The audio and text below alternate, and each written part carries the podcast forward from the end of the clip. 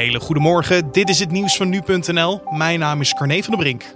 De Verenigde Staten is sinds donderdag het land met de meeste bevestigde besmettingsgevallen van het coronavirus. Volgens cijfers van de John Hopkins University zijn er officieel ruim 82.000 Amerikanen besmet geraakt met het virus sinds de uitbraak. De VS gaat daarmee China voorbij als land met het hoogste besmettingscijfer. Italië is nog altijd met afstand het land met de meeste doden als gevolg van het virus, namelijk ruim 8200. In de VS overleden volgens de officiële cijfers tot nu toe bijna 1200 mensen aan de gevolgen van het virus. En in Italië wordt gevreesd dat er een nieuwe corona-uitbraak gaat plaatsvinden, maar dan in het zuiden van het land. Zo meldt de BBC. Het noorden, voornamelijk de regio Lombardije, werd zwaar getroffen door het coronavirus, maar daar lijkt de verspreiding nu af te remmen. In het zuiden van het land is echter een scherpe stijging in het aantal bevestigde besmettingen te zien. Het virus is nog niet zo wijd verspreid in het zuiden van Italië als in het noorden. Twee meer zuidelijke regio's, Lazio en Campania, vrezen echter wel voor de gevolgen als het virus daar om zich heen begint te grijpen.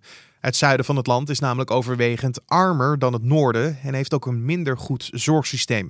En Syrië start vandaag met de campagne hashtag DasLief. Daarmee worden initiatieven die Nederlanders opzetten om elkaar te helpen tijdens de coronacrisis aan het licht gebracht. De nieuwe campagne wijst onder meer op het applaudisseren voor zorgmedewerkers en het boodschappen doen voor de buren die het zelf niet kunnen.